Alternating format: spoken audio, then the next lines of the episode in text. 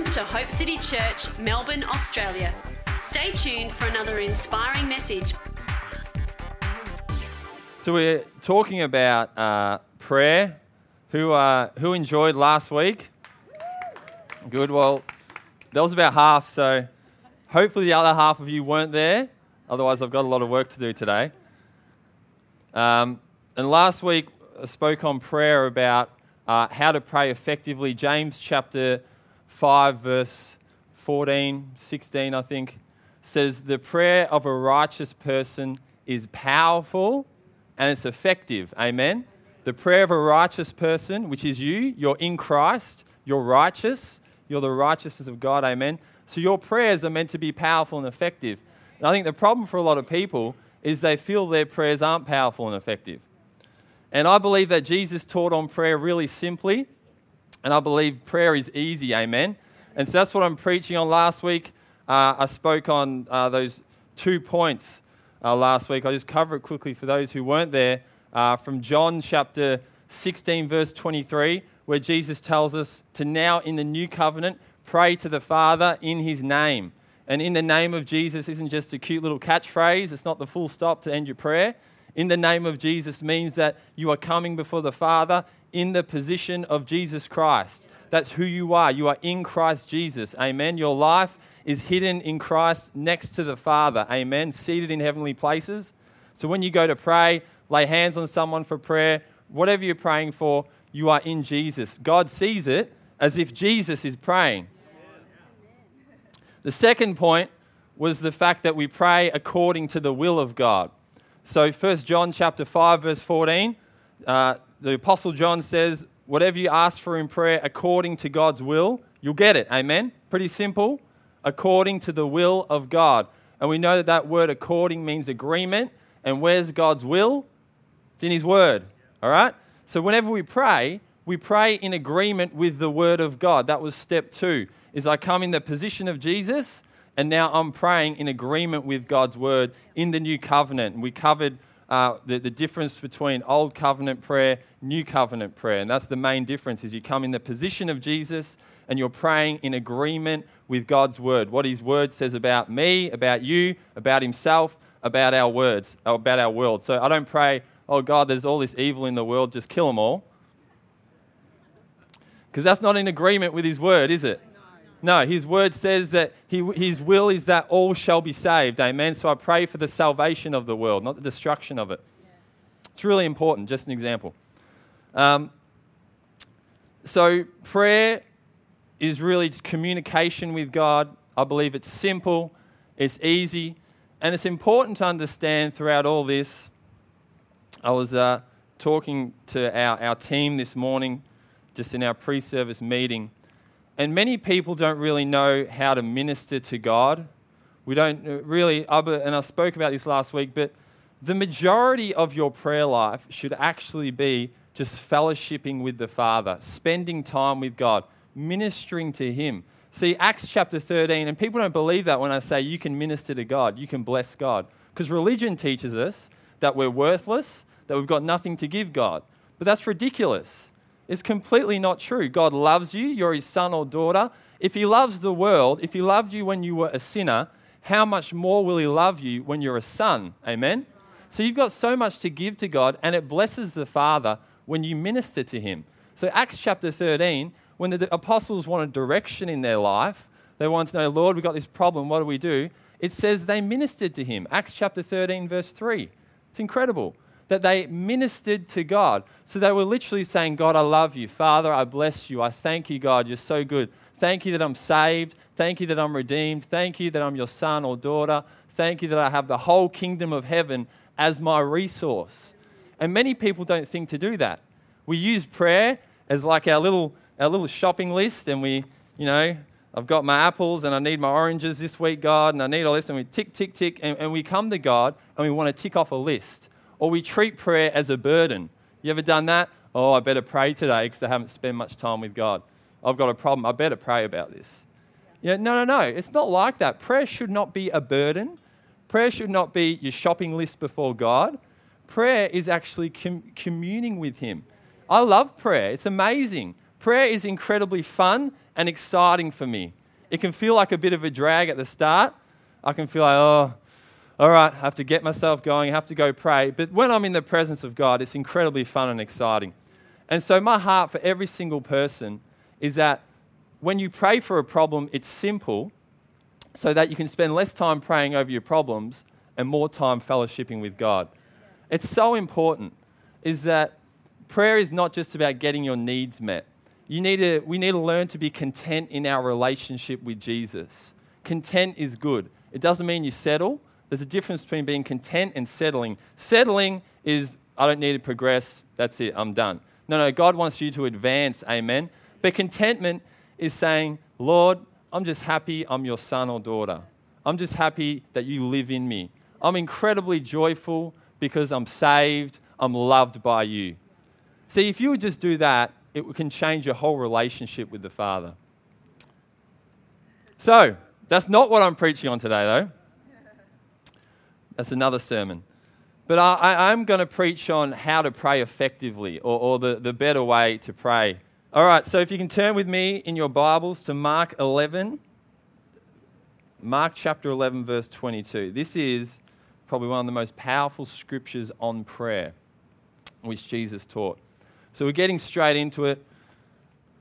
Jesus answered and said to them, So Jesus had just spoken to a fig tree and it had withered, and the disciples are all amazed. This is amazing. And so he answers and said to them, Have faith in God. Uh, now, we know other translations that really says, have the faith of God or have God-like faith. It's interesting in Romans 12, verse 3, Paul the Apostle says that when you're born again, God gives you the measure of faith, isn't, doesn't he? So you put two and two together, and I would say that every single born again believer in this place has godlike faith. You have the measure of faith, you have the faith of God. Amen? So it's not far off. It's not like I have to get there. I just have to get to the faith of God. No, you've already got it. Amen. I'm going to talk about this later, how to, how to exercise that. Truly, I tell you, if anyone says to this mountain, be cast into the sea or go throw yourself into the sea, and doesn't doubt in their heart but believes what they say will happen, it will be done for them. It will, it will, not maybe, not, well, well, yes, no. No, it will be done for them. Therefore, there's a therefore. I tell you, whatever you ask for in prayer, believe you have received it, and it will be yours. Not maybe, it will. It's an incredible scripture, isn't it? That's amazing. Jesus says, You can say to that mountain, Go throw yourself into the sea. If you don't doubt, but you believe it'll happen, it'll be done. So there's a couple of things going on here. First thing, Jesus is talking about faith, isn't he? He says, faith, if you have faith, that mountain will move. And the faith is that if you believed you received it, it's yours, okay? So here's the third, third step to effective prayer when you're facing a problem in your life is I know it's, it's really complicated. Pray in faith, okay? Pray in faith. Faith activates the power of God in your life. If you don't pray in faith, you will not get results. We walk by faith and not by sight. Amen? Faith is like your spiritual pipeline. God is spirit. Amen? He's a spirit. All your provision is spiritual. So faith brings your spiritual provision into the natural realm. It doesn't happen any other way but by faith. Romans chapter 4, verse 21, talks about Abraham, the father of our faith. And this really describes what faith is like. It says, He was fully persuaded, fully convinced that God had the power to do what He had promised Abraham. So that's what faith is. Faith is the fact that you're fully convinced that God has the power to do what He's promised you. Faith is fully convinced that the mountains move, the mountain will move.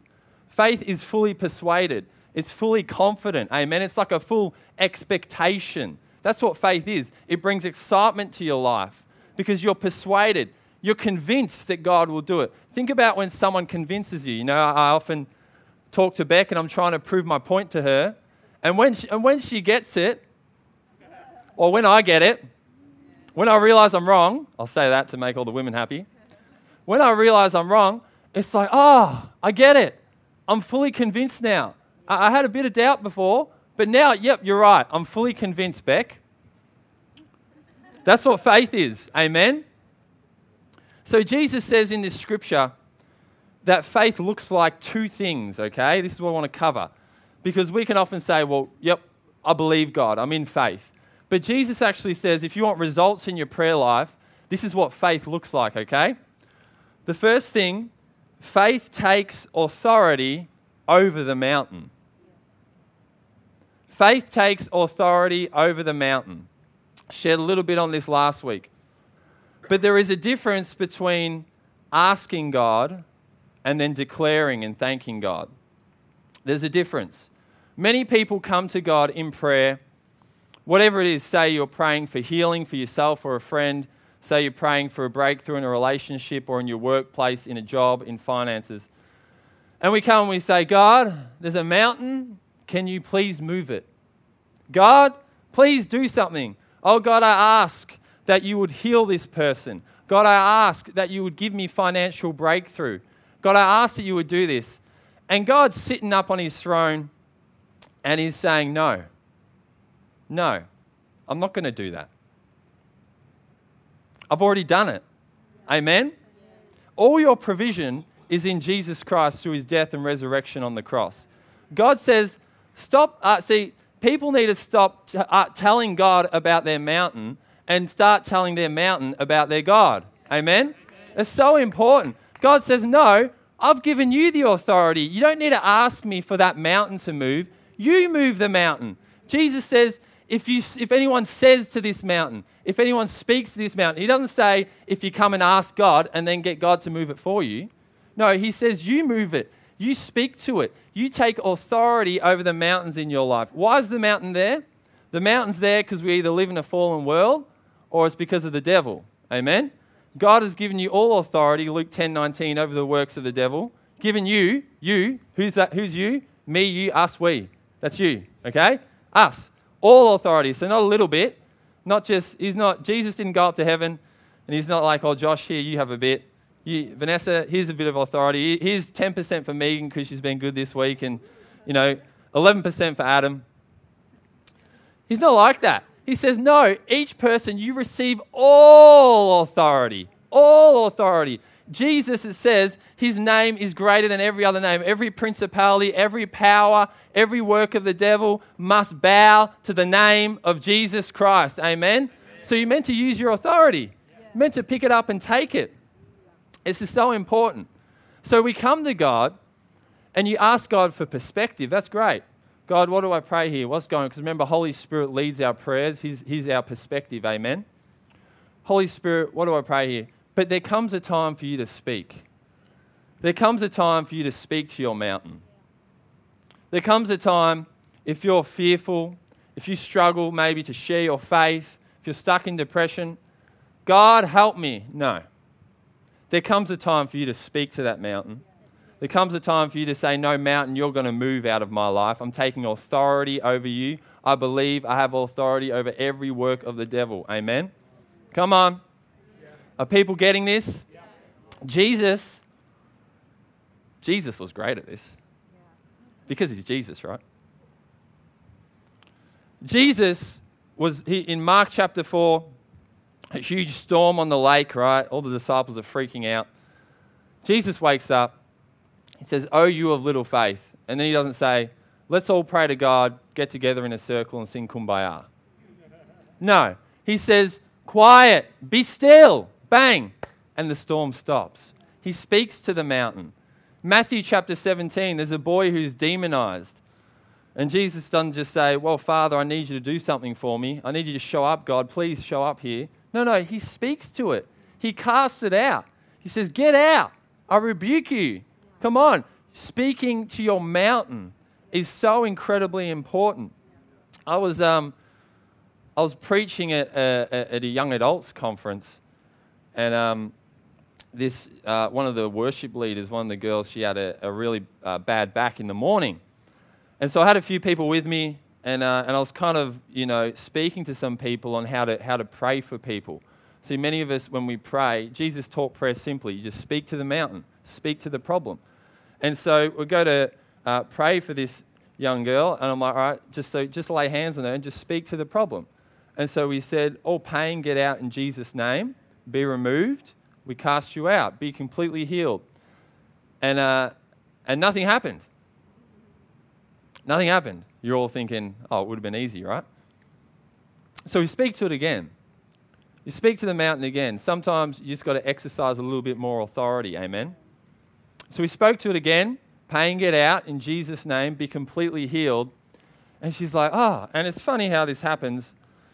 I don't completely get how it works, but she's like, it's about 80% better. 80%. I'm like, well, you know, that's, that's improvement, but I want to see the full thing. Come on. Like, I, I, I, want it, I want it completely healed. So we pray again. That was it. Stay to 80%. I'm like, just keep standing on that word. You keep taking authority over it throughout the day. Comes back to me in the afternoon, and she's completely healed. Amen. Come on. And I'm thinking to myself, we, we get all like, you know, that should be common. It's a normal thing. That should be a normal thing. Jesus says you speak to the mountain, you take authority over it, and it will move and be cast into the sea. But many people are shocked by that. Many people are like, oh, but it's like, it's in the Word of God. Jesus did it all the time. The second thing, all right, I can see you're getting this. We're getting there. The second thing, so faith speaks to the mountain, faith takes authority over the mountain when you pray. The second thing is faith believes that when you've spoken, it's done. Jesus said, Whoever asks in prayer and believes that they've received it first, first, you believe you've received it first, you get that? Then it will be yours. Then it will be yours. Okay? Faith believes when you speak to the mountain, mountain, devil, be cast out, someone be healed, financial breakthrough, bang, you've commanded it, you've spoken that mountain, get into the sea. You have to believe you've received it once you've spoken it. Many people, and we do this in prayer because we don't walk by faith, we walk by our feelings, our sight. Well, I haven't got it yet, so I must not have it. Well, you know, I prayed a month ago and oh, it hasn't happened. Oh, it's been a couple of days, it's been six months. Oh, I haven't got this, you know, I, I mustn't have it. I must have to pray again. But see, that's not what Jesus describes as faith. Faith says, when it's spoken, it's done. When I've spoken, I believed I've got it. I believe I've got it. So think about this. Romans chapter 4, verse 17 says that God is the God who speaks things into being that which was not. Do we get that? So, God, think about this in creation, He spoke it into being. He, he said, There's no people, there's no trees, and so I'm going to speak that tree I'm going to speak it into existence. Now, this will boggle your mind, right? But your provision exists in two realms it exists in the spiritual realm and it exists in the physical realm. So, I'm healed in the spirit, I've got that provision, and then my healing manifests, and then bang, it's in two realms. Amen? I'm rich and wealthy in Christ Jesus, so when I get that financial breakthrough, bang, all of a sudden it comes in the physical realm. So it exists in two realms. So when Jesus says that whatever you ask for in prayer, believe you've received it first, what he's saying is you need to believe it's already done in the Spirit. Whenever you pray, whenever you ask for something for God, or whenever you declare that mountain to be moved, you say, Thank you, Lord, bang. It is done in the Spirit. Your words are spirit and they are life, Lord. So I take your word, I say, bang, it is completely done, and now that is working in the spirit realm. Remember, the Word of God is living and active, Hebrews chapter 4. It moves in power, it accomplishes the purpose for which it was sent, Isaiah 55. So when you speak the Word, it's done. It's not like, well, it hasn't happened yet, so I don't already have it. No, no, no. It's not like that at all. You speak it. Thank you, Lord, for healing. Thank you for financial breakthrough. You declare against the enemy, whatever it is, I've received it. It's mine. It's done. Okay? Are we getting this? So faith sees faith sees it first in the spirit. This is what Jesus is saying. Faith sees your provision in the Spirit and speaks it into existence, just like God did. Faith sees you healed. Faith sees you rich and wealthy in Christ Jesus. It sees you blessed with every spiritual blessing. Faith sees you praying for sick people and them being completely healed. Faith sees you having great influence in your workplace. Faith sees you with a great attitude. Faith sees you happy and joyful even when you're depressed. Faith sees you uh, being able to have great boldness and confidence even if you feel full of fear. See, if you walk by your feelings, then you're saying, I don't have it. It's not mine. The point is, is that faith already sees it and then you speak it into existence. Faith sees your friend saved. This is how faith operates. Amen. You see the spiritual provision in your life, you see it by faith, and you call it out into existence. Is this getting through? So, these two things Jesus says in that first step is we pray in faith. Faith looks like speaking to the mountain, and faith looks like seeing what you already have, speaking it into existence, believing that you've already received it. Amen? All right. We're going to say, stay in this same scripture, but I'm moving on to the next step. Let me read verse 23 for you again. Truly I tell you, if anyone says to this mountain, Go throw yourself into the sea, and doesn't doubt, and doesn't doubt in their heart, but believes what they say will happen, it will be done for them. In other words, Jesus is saying, if you doubt, it won't happen. Here's the fourth step to effective prayer in your life is you need to deal with doubt. Doubt has to be dealt with in your life. It's so incredibly important. See, the thing that will, I believe, the greatest enemy of your prayer life, the greatest enemy of your life isn't necessarily the devil, but it's doubt. The only thing that stops your prayers from coming into existence, Jesus says, is doubt.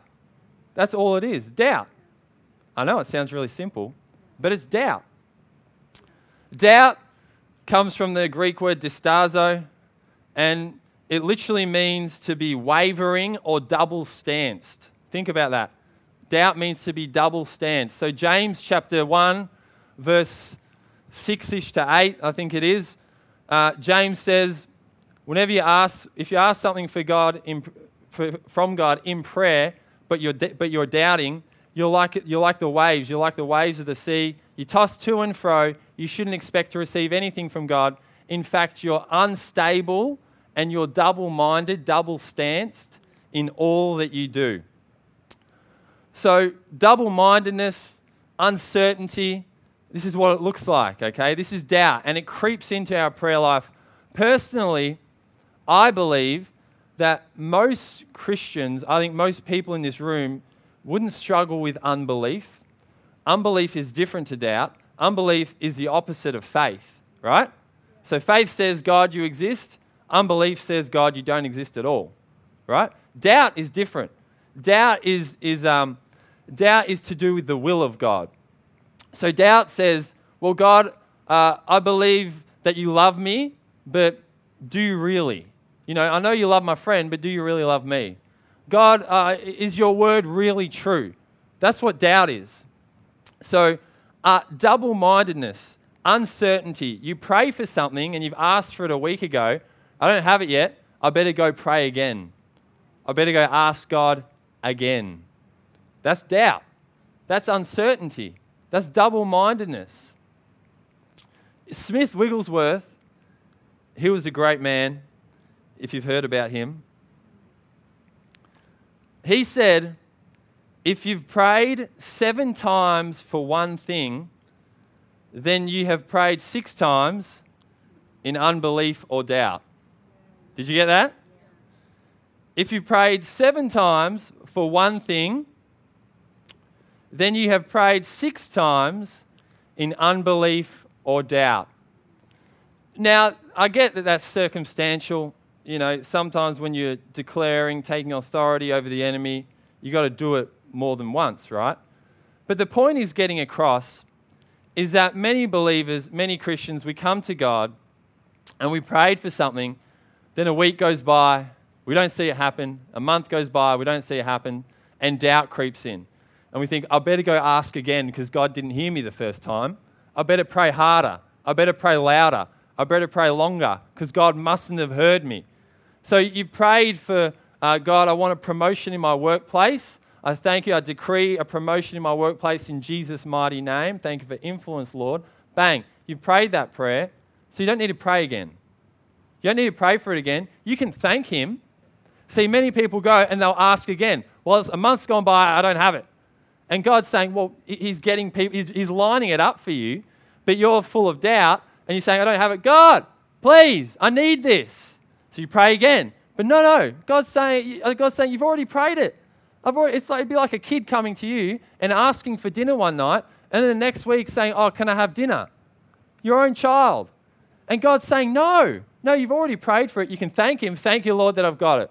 I thank you, Lord, that I've already received it by faith. Thank you that I've already received it in the spirit realm. Your word is working on my behalf, and I shall see it in Jesus' mighty name. Come on. So, this is how you pray double mindedness, uncertainty. Well, will God, you know, I, I get, he, my, my friend was healed, but will I be healed? My, my, oh, my friend just got a house, but will I?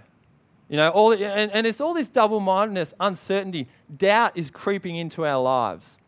The enemy will always use doubt. All right.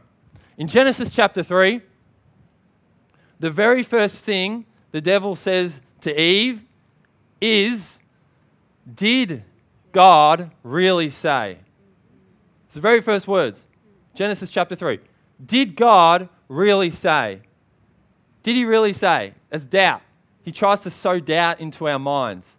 Did God really say that by his stripes you are set free, healed? Did God really say that you're prosperous, that he's come to give you abundant life? See, he gets you to question the Word of God. He gets you to question God, gets you to doubt. See, the enemy will always use doubt because think about this. You have all authority over the work of the devil, over that mountain. So, how does the devil get you out of your authority? We have authority by faith. He knows that. So, if the devil can get you out of faith, that means he gets you out of your authority.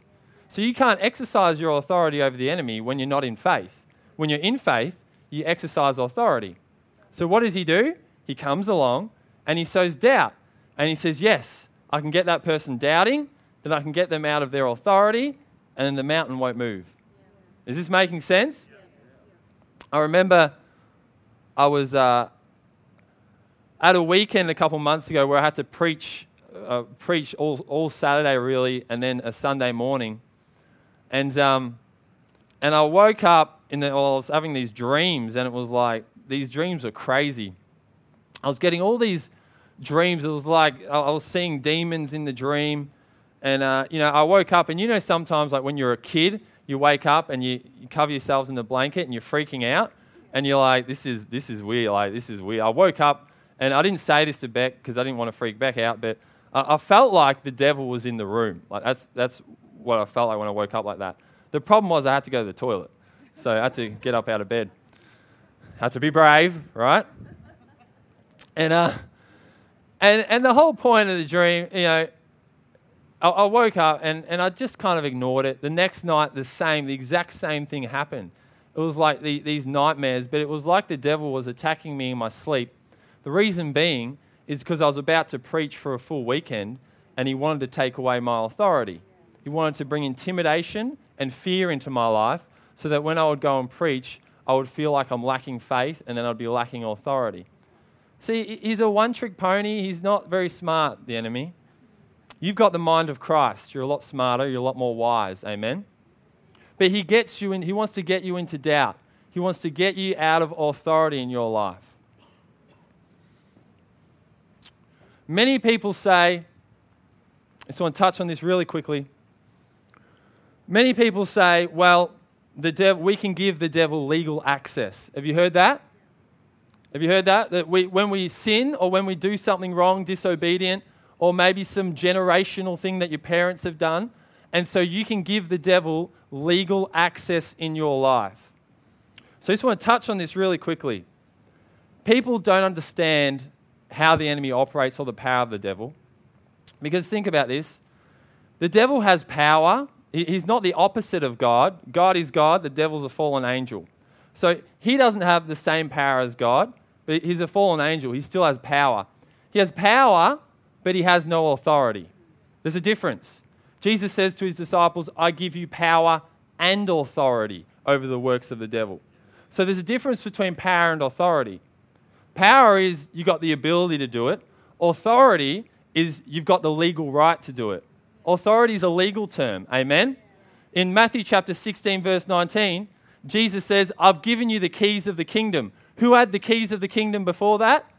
The devil. When he took it from when he took the authority from Adam and Eve all the way up till Jesus, the devil had the keys to the kingdom. But Jesus says, uh-uh, I'm giving them back to you. You've got the keys to the kingdom. Matthew chapter 28 says, I've given you all authority, Jesus says to his disciples and to us today. You're in Christ. You have all authority. That means that you have authority and power over the devil. Okay? Are we getting this? The devil can never have legal access in your life because he never has authority. He's a thief. John 10:10. 10, 10. The thief comes to steal, kill and destroy. He's a thief. Thieves do not operate legally. They don't operate legally. And so, what we do as believers is we, we've got this house, and it's like we say, well, you left your door open, uh, you went away for the night, you, you were a bit of a goose, left your doors open, left your windows open, and so a thief came and stole your stuff. The, the police don't then come and say, oh, sorry, you gave that thief legal access to your house. The police don't. They're not like, oh, well, bad luck. You know, that's legal for the thief to come and do that.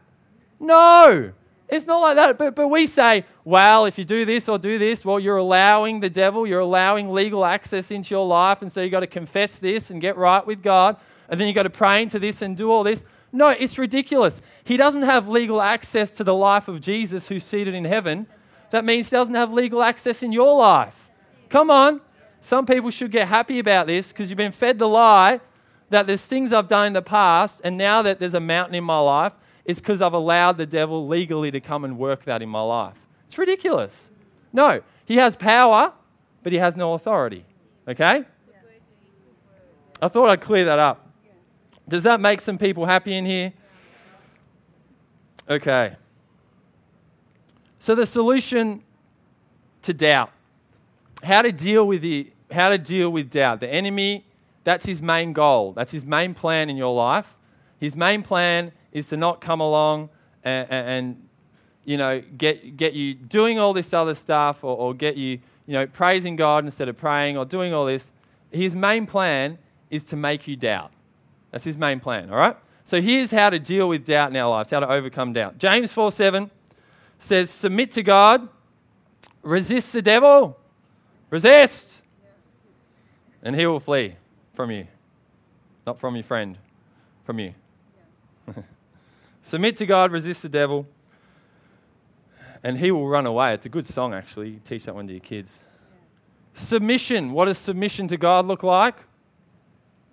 Submission is agreeing with God's word. So remember step two, where we agree with the word of God? That's what submission is. So when the enemy comes with doubt, you've prayed for something, the mountain hasn't moved, there's been a, there's delays, you might not have got it in that first second that you prayed for it, you might not see it in the natural. You've got it, but you might not see it. And it might take a little bit of time to God, for God to line everything up, for the Word of God to move in your life, okay? So it's okay to have delays. You've still got it. So you prayed, the enemy starts sowing doubt. Wow, you must not have that. You must have to pray again. Well, yeah, yeah, you must not have the authority. Oh, you must have to grow more in your faith, or you must have to do all this. No, no, he's just sowing doubt in your life, okay? So he sows doubt. Scripture says, submit to God. In other words, don't agree with the devil's word, don't agree with doubt, agree with the word of God. Amen? Come on. You submit, you agree to what God says. Submit to him. Resist the devil. Resist the devil, and he will flee from you. So I submit to the word of God. Thank you, Lord, your word is true. I believe what you have said. Even though I haven't seen it yet, I still believe it. It's mine. I submit to you. Resist the devil. So 1 Timothy chapter 6 verse 12, Paul says to Timothy, and this is the only fighting you have to do.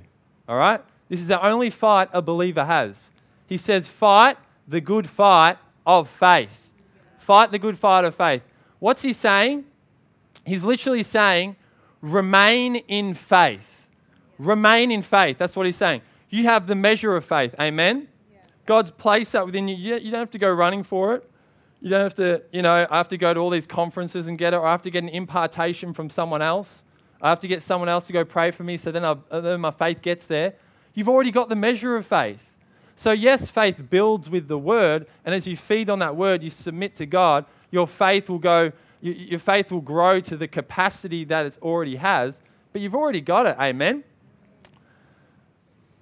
So, we remain in faith. It's the only fight you'll ever have. What the devil does is he wants you warring and fighting and getting exhausted. He wants you waking up in the morning. I haven't seen it yet. I haven't seen the breakthrough. So I must have to keep declaring. I must have to keep doing this. I must have to keep praying. I must have to ring up all my friends and get them to pray. I must have to get a, a huge prayer group. Intercede. I, I love, I love prayer. It's, it's all good. You can do that. But he, he wants you getting all this because he, he's sowing doubt in your life. But, but no, God's saying just remain in faith. Remain in faith. And so he wants to get you warring everywhere else. The devil wants you fighting everywhere. The Bible doesn't say that we're meant to fight the devil, does it? It says we've already won. You've already won the battle, you've already won the victory. The only fight you have is to remain in faith. The only fight you have is to not let doubt win. Come on. Come on. That's the only fight for a believer.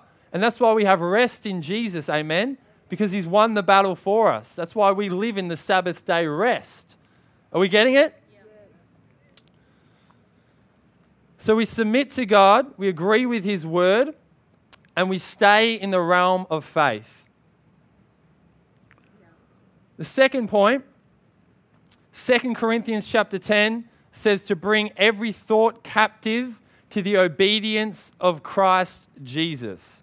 So that means when those thoughts of doubt keep coming back in your life, those when doubt comes, because doubt will come. Doubt will come. Why? Because the enemy comes and speaks to you. That's why I know it comes to me. Doubt will come, right? So when those thoughts of doubt come to your life, you're meant to take those thoughts captive to the obedience of Christ, to the obedience of His word.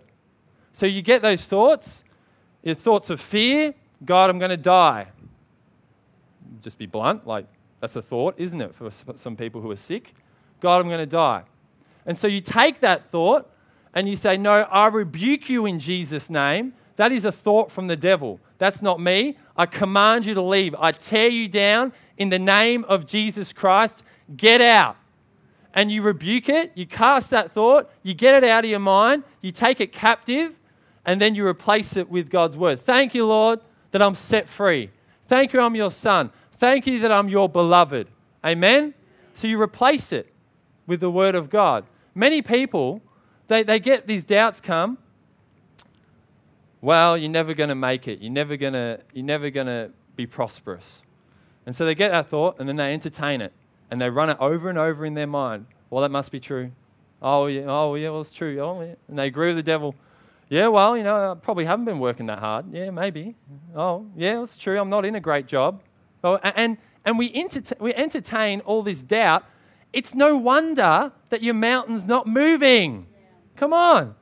It's no wonder. And so we take these thoughts as personal, not realizing that they're sowed by the devil, and we then think it's us. See, it's important to discern in your thought life, in the battle of your mind, what's you and then what's the enemy. It's really important. So we bring every thought captive. Every thought of doubt that I have after I've prayed for something, when there's a mountain I've declared it, it must move, every thought of doubt I then have after that, I have to take it captive. I tear it down. I felt like this was a word for some people here. 1 Peter chapter 5 verse 7 says cast all your anxieties, cast all your worries onto God. In other words, take all those thoughts captive and get rid of them. You, don't need to carry them.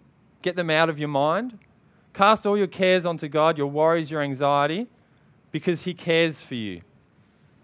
Because He cares for you. And I felt like many people in prayer, what happens is we don't see the breakthrough straight away. And so we believe those thoughts of doubt.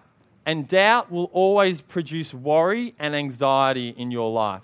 You'll start freaking out. You'll start getting really worried. You'll start getting scared. You'll start getting fearful at night. You'll start getting nightmares. You, you, you, your mind will start doing weird things. Your heart will start racing throughout the day. That's worry, that's anxiety. It all stems from doubt. It's interesting when you, when you read the great men and women of faith, you know, your Kenneth Hagins, your Smith Wigglesworth, they say the most undiscerned and neglected, well, not realized sin in the body of Christ is worry. Worry. Now, uh, don't feel condemned by that if you worry. That's, you know, conviction says get out of it. Amen? You're not meant to worry because you're greater than that. You have Christ living in you. But worry is something that people do all the time, and we don't even realize the damage it does to our lives. So, how do you solve worry in your life? How do you get rid of worry? Exactly like this bring every thought captive to the obedience of Christ. Cast all your cares upon God. Why? This is the revelation. So, this is, this is the solution. Why? Because He cares for you. So, that's the word that solves your problem. Amen? So, you take that thought captive and you replace it with the word God cares for me. So you're worrying and you're fretting because you haven't seen the answer to your prayer. Maybe it's in a relationship and you're praying. Maybe it's marriage. Maybe it's for your kids, whatever it is. And you've been praying and praying and praying, but you haven't seen a breakthrough. And so you're worried. God says, no, no, cast it away, cast it all onto God, and declare that God cares for me. God cares for me. So every time you worry, say, I don't have to worry. I don't have to fret. I don't have to doubt because God cares for me. I say this all the time, but God, God cares about you more than you care about you. Come on. It's like you've got, we, we have this problem in our life and we come to God and we're like, God, do something. And God's saying, I care about that problem more than you do. I want you to be prosperous more than you want to be prosperous. And so we come to God and it's like we barter. We say, Oh, well, I just, I need this, Lord. I need this. I need. God's like, I know. Matthew 6, I know your needs already. I know you need it. It's okay. I care about it more than you do. Just, just cast that worry, cast that care onto me because I care. You know, God, see, the problem is, is we take that, when you worry, when you're anxious, what you're doing is you're taking that responsibility of the problem to your solution onto yourself rather than casting it onto God. That's what you're doing. It'd be like your little kid at home and, and your kid saying, and it'd be like you saying, all right, um, we just have to budget this week because there's not a lot of money in the bank account. And it would be like your kid who's 10 years old saying, Oh, no, it's. I'm just going to go get this job. I'm going to work full time. And your kid, you're like, No, no, don't worry about it. I love you. You're my child. You don't have to. I'm your provider. I'm caring for you. you. You just sit back and chill out. You just sit back and relax and watch TV all day, as kids do in school holidays. But see, the kid doesn't, the kid's not like that. But see, the kid doesn't say, oh, well, the parents are going through some financial trouble, so I, I better go and do some work. I'm 10 years old, but I better go and do all this. That, that, and I know that that can happen in some countries, but that's not the way God designed it. And, and we as Christians, what we do is we're that little 10 year old kid saying, All right, I'm going to do, go do all this full time work. I'm going to solve the problem, God. And God's saying, No, no, I care for you. I care for you. Don't put that responsibility on yourself. Cast it onto me. I'm your provider. So I say to God, I say, God, I've already declared that this mountain has moved, so it will move. God, I've already asked you for this, so it's your problem now. It's your problem. I trust you. I've done, I've prayed, I've trusted you. It's your problem now. It's not my problem anymore, so I'm not going to worry about it. I'm not going to fret. I'm not going to be anxious. I'm going to get rid of those thoughts of doubt. I'm not going to entertain them. Is this helping some people? So the third thing is Philippians 4, chapter, chapter 4, verse 6, uh, 6 to 8. Paul says, If anything is true, what's true, God's word. If anything is true, anything holy, uh, anything that's good, anything that's pure, I want you to think about such things. Meditate upon such things. So, the third thing, remember the first is you agree with God's word, stand in faith. Don't get out of that realm of faith. Second thing to deal with doubt, take every thought captive. The third thing is you let your thought life, every thought, reaffirm what you have prayed for. Let every thought reaffirm what you have prayed for. And you do that by meditating upon God's word. You do that by getting that promise for your mountain to move. And then every thought that comes, once doubt's coming against you, you say, Nah, get out in Jesus' name. And then you meditate, you think about what God's word says about that. It's really important. Let your thought life, let your thought life, uh, I'm really defining this, let your thought life agree with God's word. Let it meditate upon the word of God. All right? Okay, I knew you'd like that point. So that's how you deal with doubt. Doubt, I believe, is the, the, the greatest weapon that the enemy will use in our life. If you can deal with doubt, then you'll have all authority over the mountain, and your mountain has to move. You have prayer is really simple. You speak to that mountain, believe you've received it. Don't let doubt come into your life. Cast it out, and bang, it's done. Amen. Yeah. All right, last point, and this is going to be a real short one. Matthew chapter 18, verse 19. Turn with me there. Jesus says, Jesus says, again, truly I tell you, that if two of you on earth agree about anything they ask for, it will be done for them. That's, I love Jesus. Don't you love Jesus? He just makes it so simple. He says, I'm so glad he doesn't say, it may be done for them. Because that's how we often think, isn't it? But Jesus just says, it will be done. It will. It has to be done. It will be done for them by my Father in heaven. For where two or three gather in my name, there I am with them there I am with them. This is a last step five. So remember this one we've had praying faith, deal with doubt. Step five, get someone to agree with you. The prayer of agreement, we call it. The prayer of agreement. There is so much power in agreement. I believe it's a kingdom principle, a spiritual law, whatever you want to call it. But when two people agree on something in faith, when, you, uh, when you're in prayer and you ask God for something or you declare that mountain to move and you agree, when you've agreed, it shall be done. It's like, uh, you know, the only way I can really explain it is it's like fireworks go off in the spirit realm. It's like, I mean, the mountain has to move. It's just, oh, it's like a huge display. Uh, one slays a thousand, two slays 10,000. Do you get that? So it's like the kingdom principle of agreement. There's power in agreement. There's so much power. That's why the Apostle Paul talks so much about unity within the church. Because imagine your faith. So you're praying for something, you're praying for something, but then imagine the faith of someone else joining with your faith. And then imagine this person's faith coming in and agreeing. And then this person. And then this person. And then everyone. And then everyone in this room agrees about the same thing. Look at the power in that. We had um, if you were here a couple of weeks ago, maybe it was, I think it was just after Christmas, Alex came up and shared a testimony about how she was completely healed. Uh, I'm, I'm not a doctor, so I'm just not going to bother trying to explain what it was. But it, she had problems with her kidney, her functioning, and, and she was completely healed of that. I remember the night we prayed for her. I remember I got our youth around her, and she told us the problem. And I said, This is what the Bible says. You speak to the problem, and it's done. You take authority, and you believe it's already done once you've spoken it.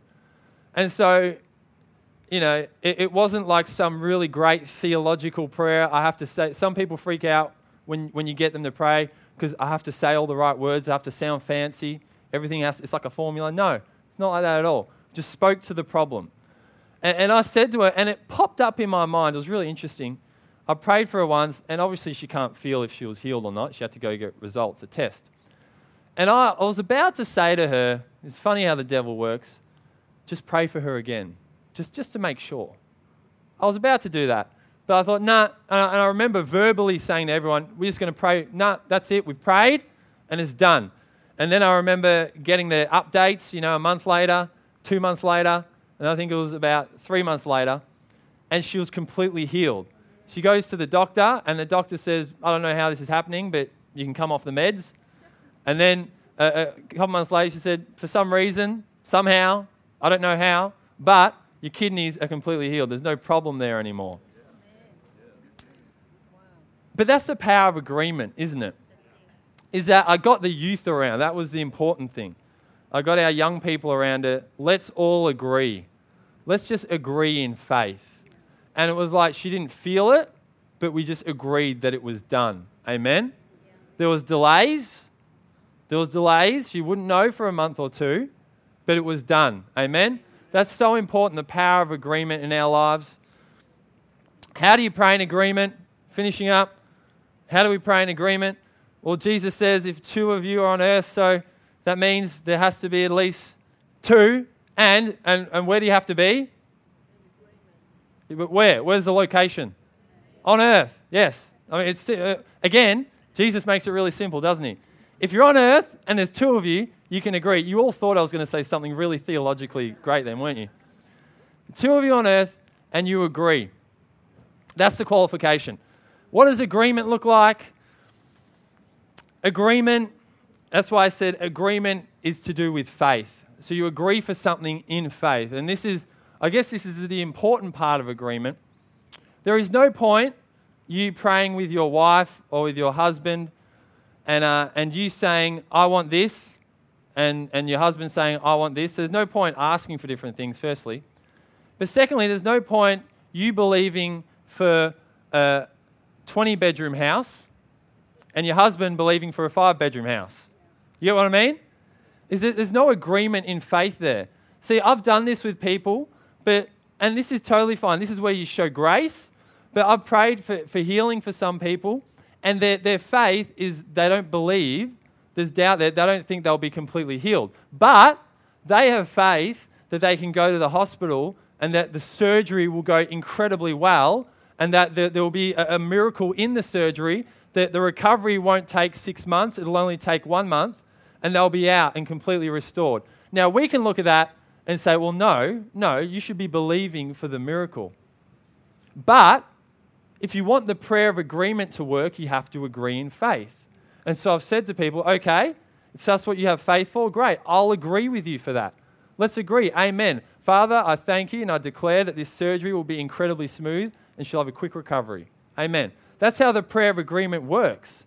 So it's really important because sometimes we pray and one person is believing here, one person's believing up there, and this person who gives their amen, it's not in faith. And so it's not agreement. Do we get that? It's important to understand. The second thing, uh, in 1 Peter chapter 3, verse 7, Peter, Peter says, Husbands, this is all, all the husbands in the room, look out. This is what Peter says. Husbands, you know, treat your wives honorably with respect as the weaker partner, meaning that's, that's, that's in your muscles, right? Weaker in there. Though some wives are stronger than their husbands, but that's what he's saying because some people take that and say, well, women are weaker than men. That's not true. We're all in Christ. Amen. But he says, Husbands, treat your wives honorably, honorably, with respect, all this stuff. Why? So that your prayers won't be hindered. That's interesting, isn't it? So your prayers are hindered. Your prayers can be hindered if you're not in right relationship with that person. So this is the second thing to agreement, is that we agree in faith and then we agree when we're in right relationship. So that means if I'm praying with my wife and, and there's an, an offense there or there's something going wrong, and I'm saying, Yes, God, tear this down, I rebuke this, let's agree on this, Beck. And she's angry with me because an hour ago we've just had a Barney. Well, then he's, Peter's saying you have to reconcile first.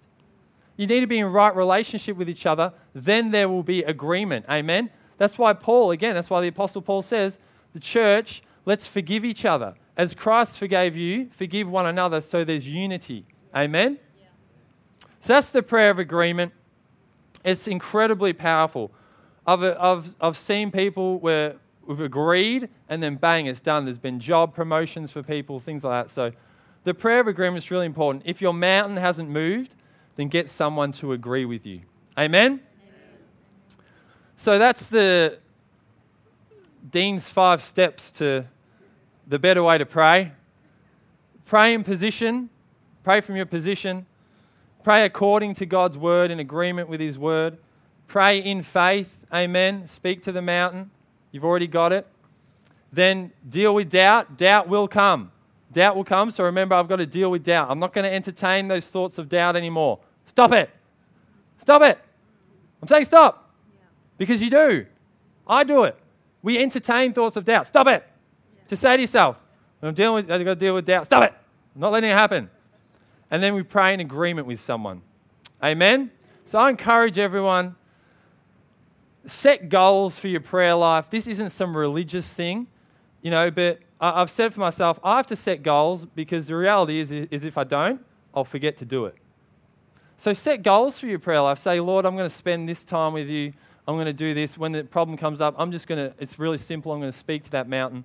But I, I, I want every single person to be more effective in their prayer life this year. Amen?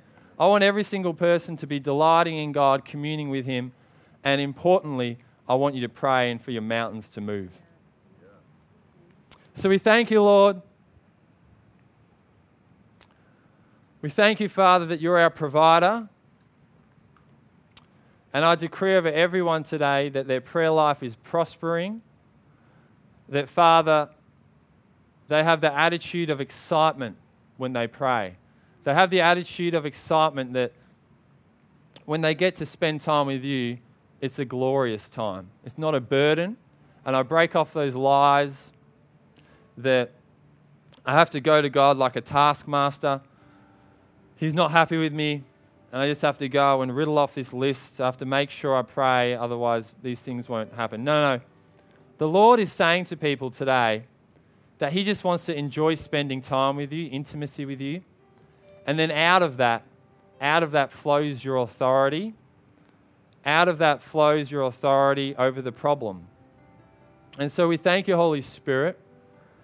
I ask that you reveal to every single person today who they are how much you care for them, Lord. How happy you are.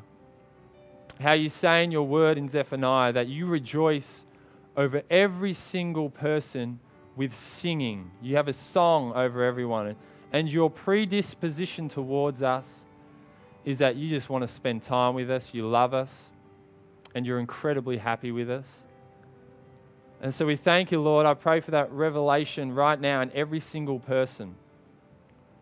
And Lord, I thank you for their authority. I speak to those who are facing problems at the moment. We thank you, God. We join in agreement with them that their mountain has to move in the name of Jesus Christ. For those who need healing, for those who need breakthrough, for those who need relationships to be, uh, to be restored, I decree that your mountain has moved in the name of Jesus. I decree you have all authority over the devil and that you can laugh at him because Jesus, He made it simple for us. So we thank you, Jesus, for the simplicity of the gospel, of our relationship with you. And I just release that, God, over every single person. Passionate prayers. Passionate prayers in Jesus' mighty name.